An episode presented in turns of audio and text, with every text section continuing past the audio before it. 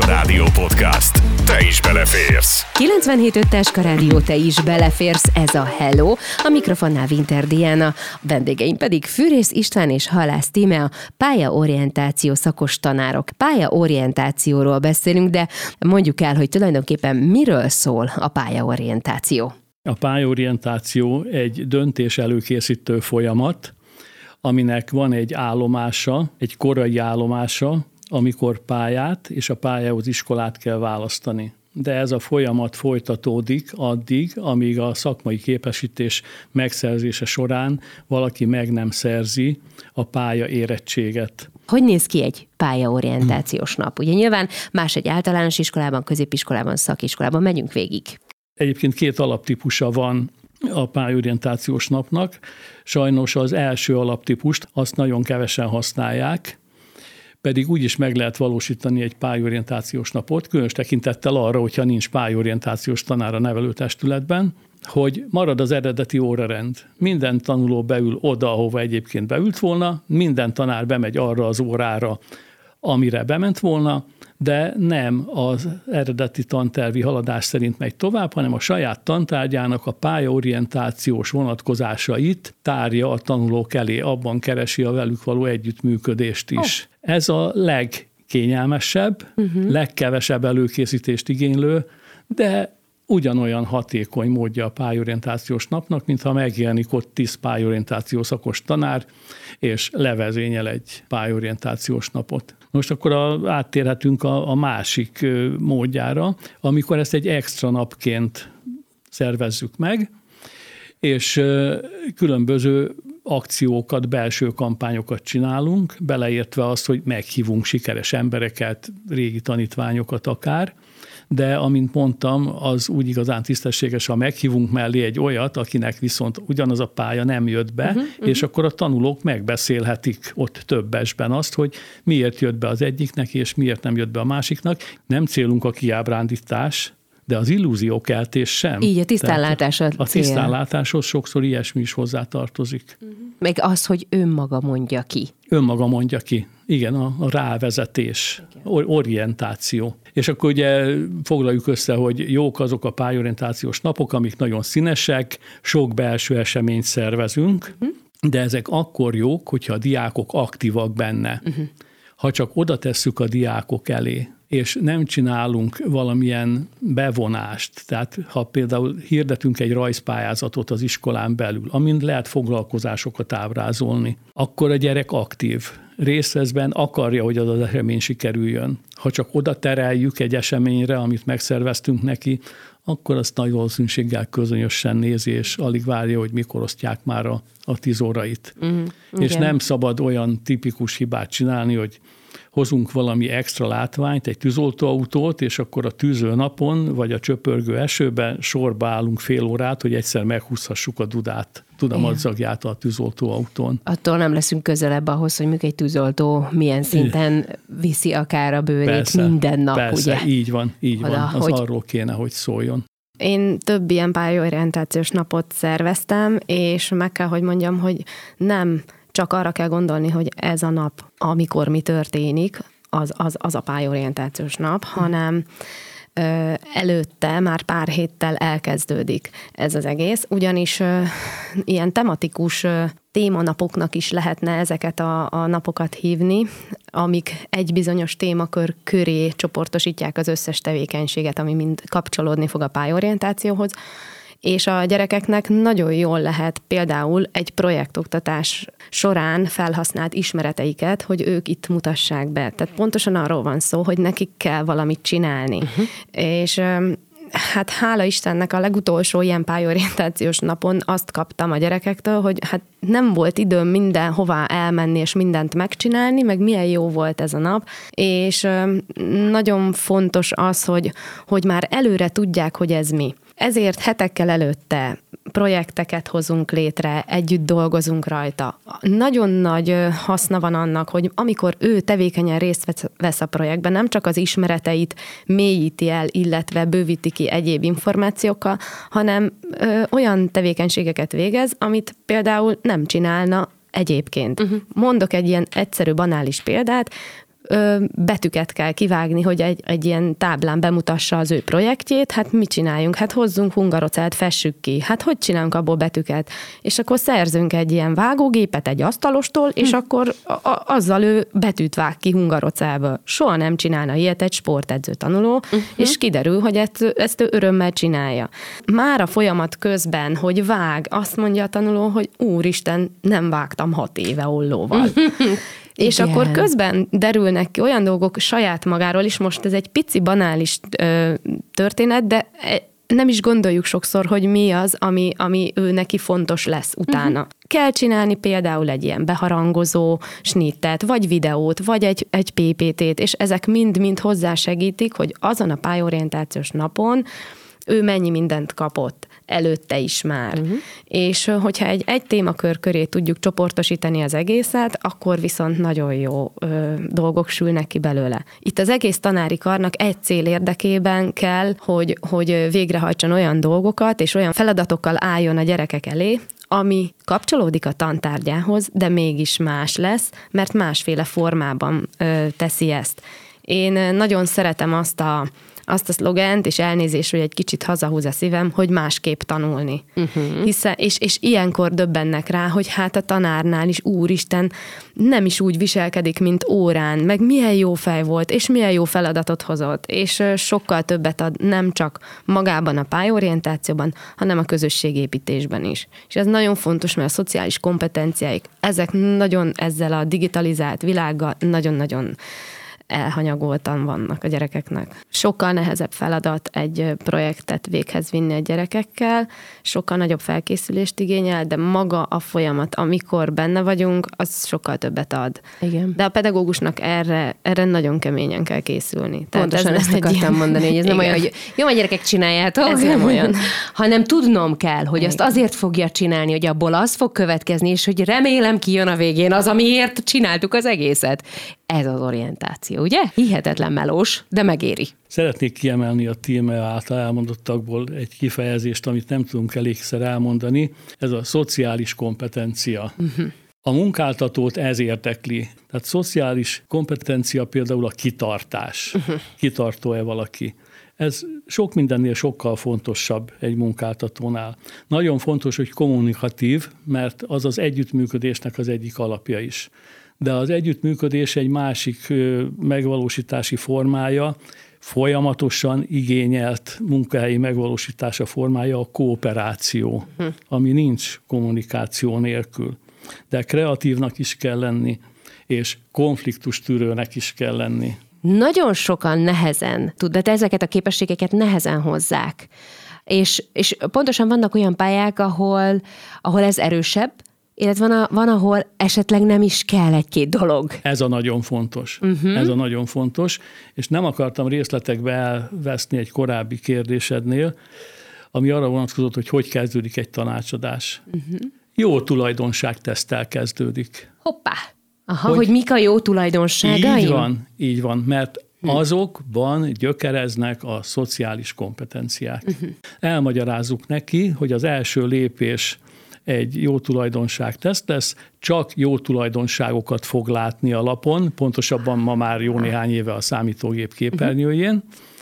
Leszoktuk szükíteni tíz nagyon fontos jó tulajdonságra. Ezek egy szavas jó tulajdonságok, nem kell hozzá kommentár, félreérthetetlen, és mint a sportban a körmérkőzésen, körmérkőzéses versenyen, minden jó tulajdonságot minden jó tulajdonsággal összehasonlítat a tanulóval a számítógépes program.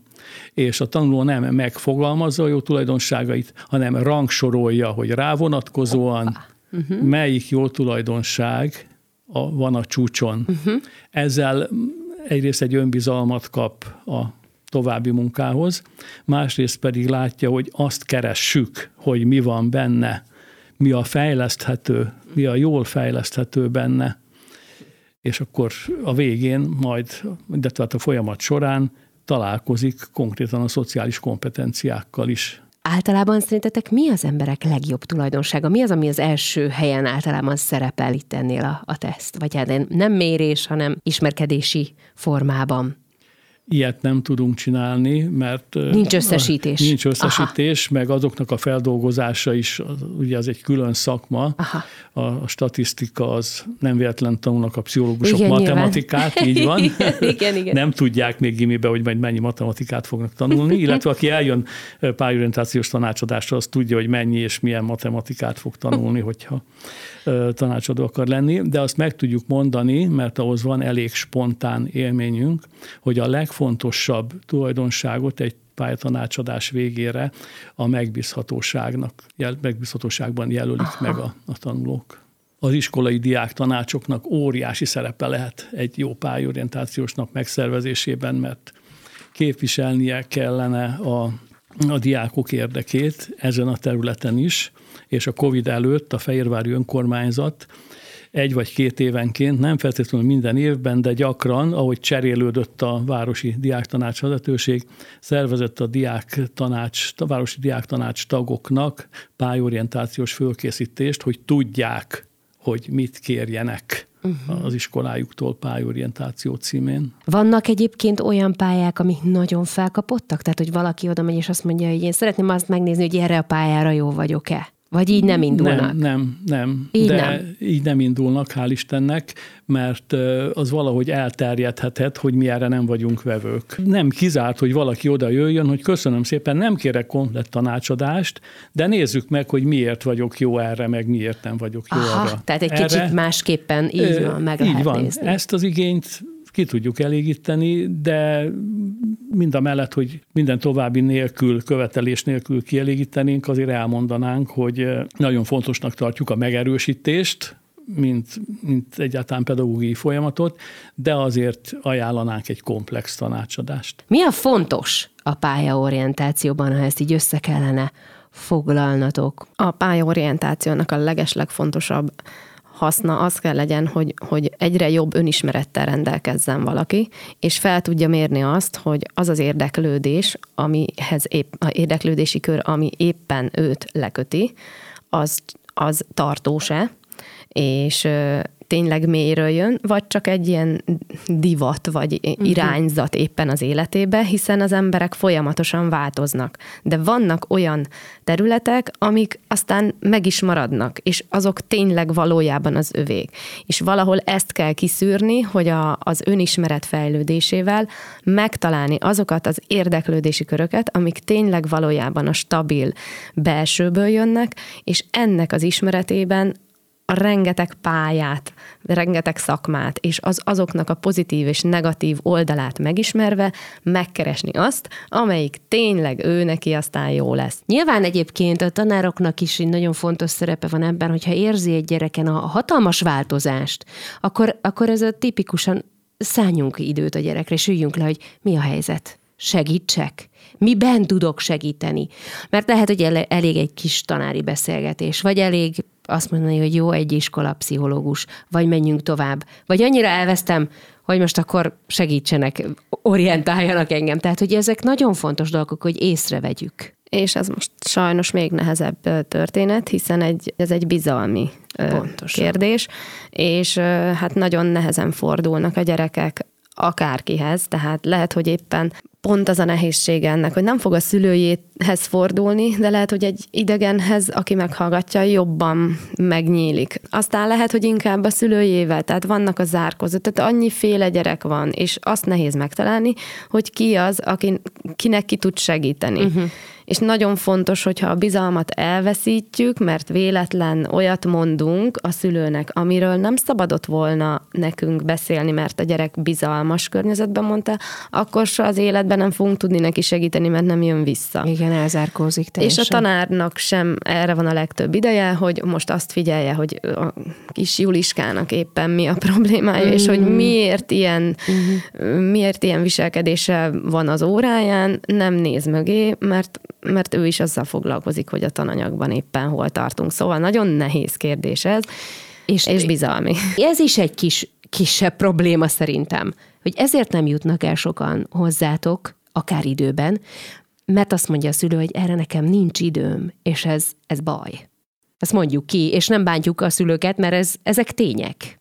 nem bántjuk őket, meg nem is várjuk tőlük, hogy ott legyenek két-három-négy órát, hozzák oda a tanulót, a fiatalt, hallgassák meg azt a tíz percet, amit én uh-huh. elmondok, hogy mi fog történni. Aztán mehetnek. Aztán mehetnek, és majd a tanuló telefonál, hogy anya, gyere értem, meg tudjuk beszélni a végeredményt. Tökéletes. Anyukák, apukák, most. De tényleg fontos.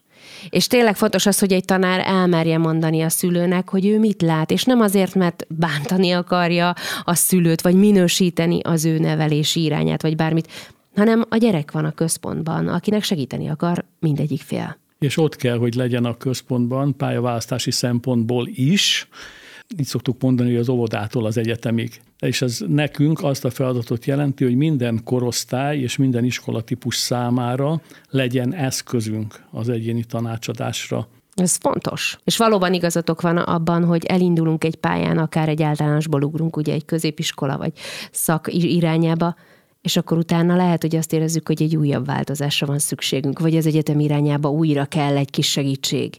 És, és ilyenkor mindig fejlődünk. Ami állandó, az a fejlődés és a változás. Az így biztos. Van, így van. az biztos. Az, hogy készen vagyunk, olyan nincs. Szerintem legalábbis én azt tapasztaltam eddig, hogy olyan nincs, hogy valami készen van. Nincs. Mindig változik. És itt egy dolgot szeretnék még közbeszúrni, csak nyilván nem akartam vele közbevágni. Szülői hiba lehetőség, nyilván nem követi el mindenki, de szülői hiba lehetőség az, hogy nekem van személyes tapasztalatom egy középiskoláról, vagy egy egyetemről, mert oda jártam, és mm. akkor a gyerekem is menjen oda. Na hát az a középiskola, meg az az egyetem már nem az, az igen. ami egy generációval korábban volt. Tehát ezért kell azt, amit hangsúlyoztatok is, hogy először a gyermeket irányítsuk el egy olyan pálya irányába, ami ő hozzáillik, és ne fordítva. Igen. Mint ahogy az iskola esetében is. Jó, Fehérvári pályán állni, azért az nagyon jó, nem? Hogy Fehérváron pályát választani azért mondhatni, hogy könnyű. Igen, azt is. Sok lehetőség van. Mondhatjuk, hogy könnyű, mert sok lehetőség van, de ezt két szempontból kell vizsgálni. Aztán majd remélem téma ezt is kiegészíti. Kezdjük a középfokkal, mert általános is haladjunk időrendben. Aki nem gimibe megy, az szakképzésbe megy, és aki szakképzésbe megy, az lehet, hogy még jobban jár, sőt, valószínűleg jobban jár, mert a számára is nyitott marad minden továbbtanulási lehetőség, és kap egy szakmát is. Szak, kap egy szakmát. Uh-huh. De miért kell a két dologról külön beszélni? Azért, mert a szakképzés a szakképzési centrumokban folyik országszerte. És kétféle szakképzési centrum van, komplex profilú, vagy legalább vegyes profilú, meg szükített profilú. Tehát van mondjuk ipari szakképzési centrum, vagy agrár szakképzési centrum. És ha valaki olyannak a közelében lakik, hát akkor neki lehet, hogy távolabb kell menni, mert abban a szakképzési centrumban, vagy annak a szakképzési centrumnak az iskoláiban nincs a személyiségének, érdeklődésének, képességeinek, stb. megfelelő szakma. De Fehérváron komplex szakképzési centrum működik, ami 11 iskolából áll, konkrétan 9 Fehérváriból és két városközeli szakképzési intézményből, vagyis gyakorlatilag kizárt, hogy egy fehérvári fiatalnak ne lehessen helyben szakma tanulási lehetőséget biztosítani, mind a két középfokú szinten, tehát a régi szóval szakmunkás képzési célú, és szintén régi szóval, régi új szóval technikus képzési szinten is.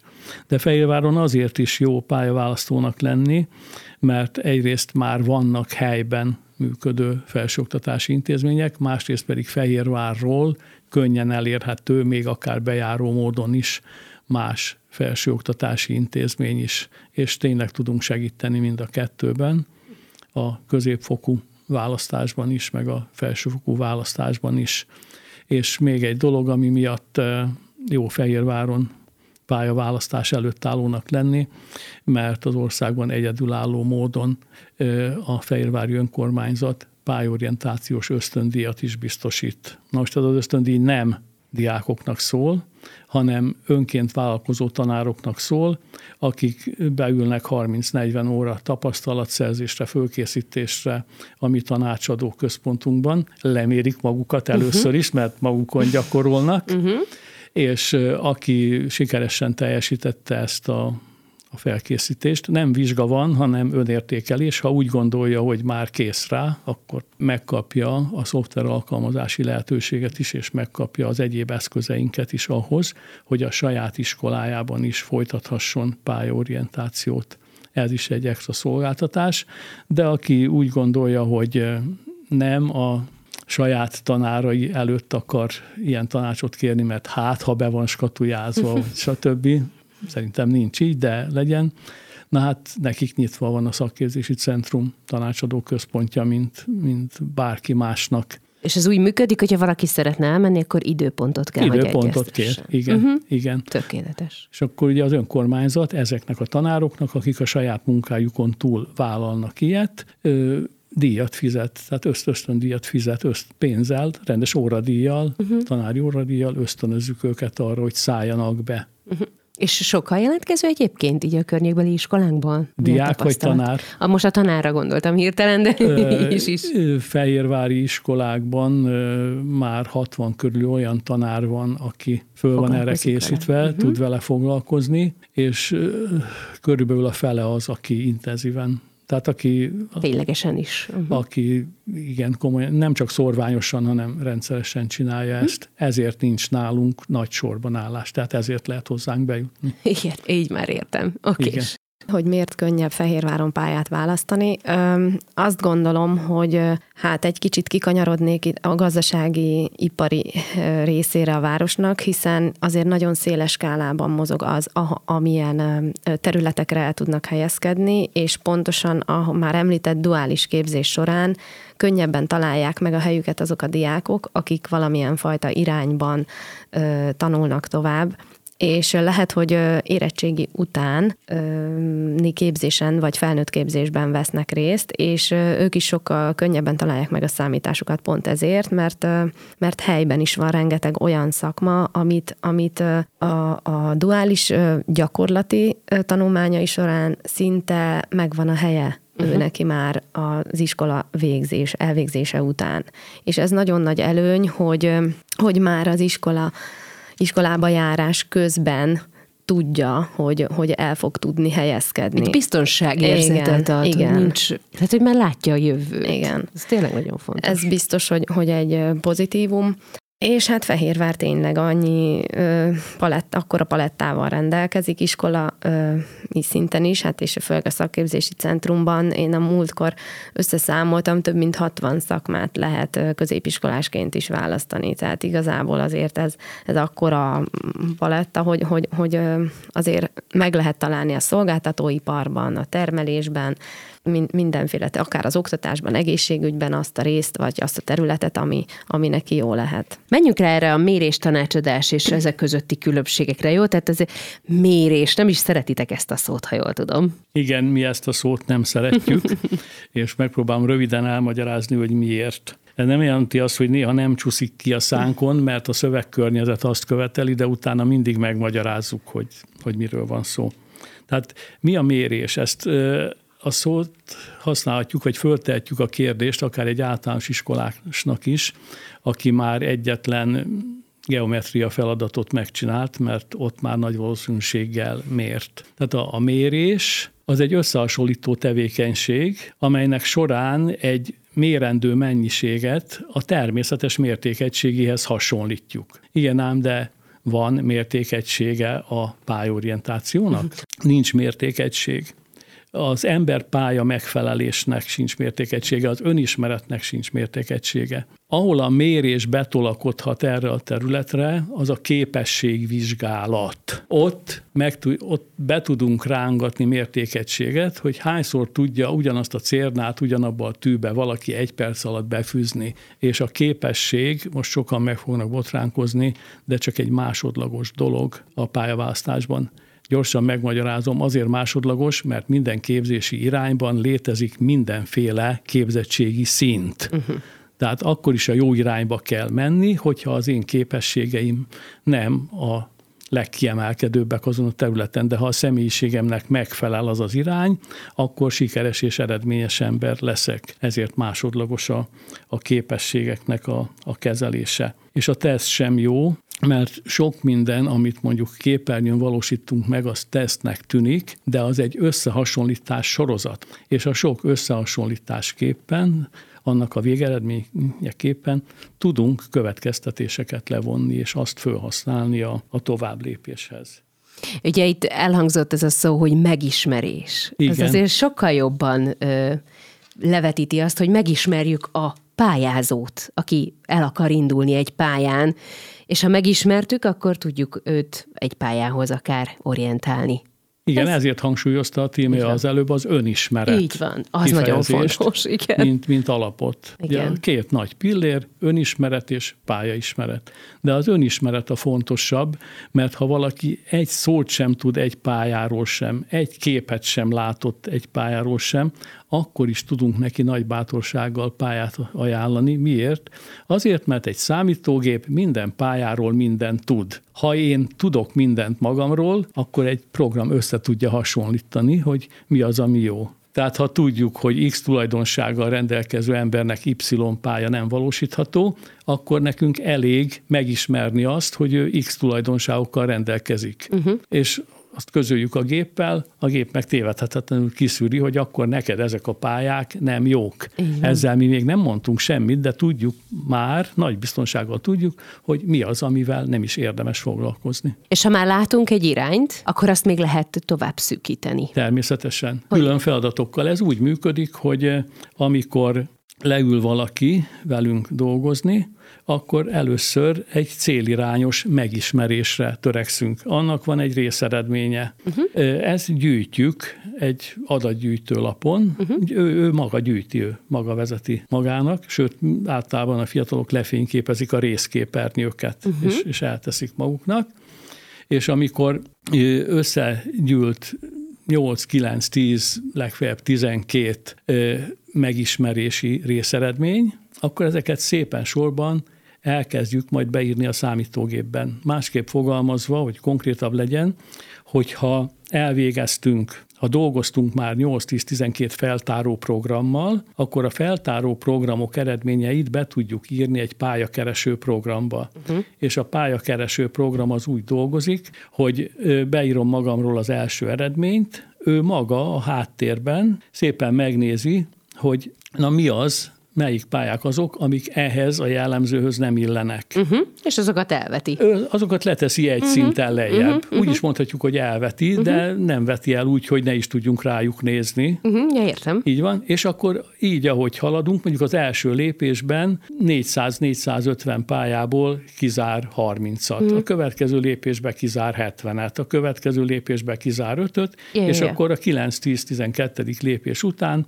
ott marad egy szűk sáv, uh-huh amit ajánlhatunk valakinek. Ez lehet egy szakma, lehet négy-öt szakma. Addig csináljuk ezt, amíg a felső emeleten maradó pályák nem jelentenek egy homogén csoportot, uh-huh. egy, egy szigorúan rokon szakma csoportot. Ja, értem, tehát, hogy még benne van a, a virágkötő, a színész, a mondjuk régész, és most még mondhatnék. Akkor megyünk tovább. Akkor megyünk tovább, mert valami még ott, ott nem teljesen Így van. egyezik. Aha. És akkor először kiderül, hogy mi a leginkább nem odavaló. Ah, értem. És a végén megmarad az, ami bizony odavaló. és hát ugye beszéltünk az érdeklődés és a képességek szerepéről a pályaválasztásban. Ezek mind-mind nagyon fontosak, de ahogy ezt említetted, hogy a képesség az igazából másodlagos, hiszen majd az adott pályán kell azt a bizonyos képességet erősítenie, és Igen. vagy arra ráépülnek dolgok. Igen. Tehát Igen. ezért fontos a, igazából elsősorban az érdeklődés, nem? Ami Ö... engem érdekel, és ami hozzám passzol. Ö,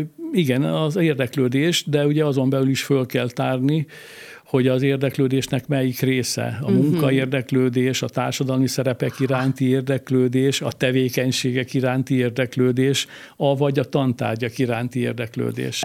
A vérmérséklet az mennyire fontos egy pályaválasztás során? Hát, ha valamire szavazni kell, akkor ez a legfontosabb, és Komolyan. ezt vizsgálják legkevésbé. Vannak személyiségbarát pályák, vannak személyiségtűrő pályák, és vannak személyiség romboló pályák. És ennek mind vérmérsékleti háttere van mert egy darabig tudott tűrni a uh-huh. körülményeket, meg az elvárásokat, pályakövetelményeket, hogy szakszót használjunk, de egy határon túl nem.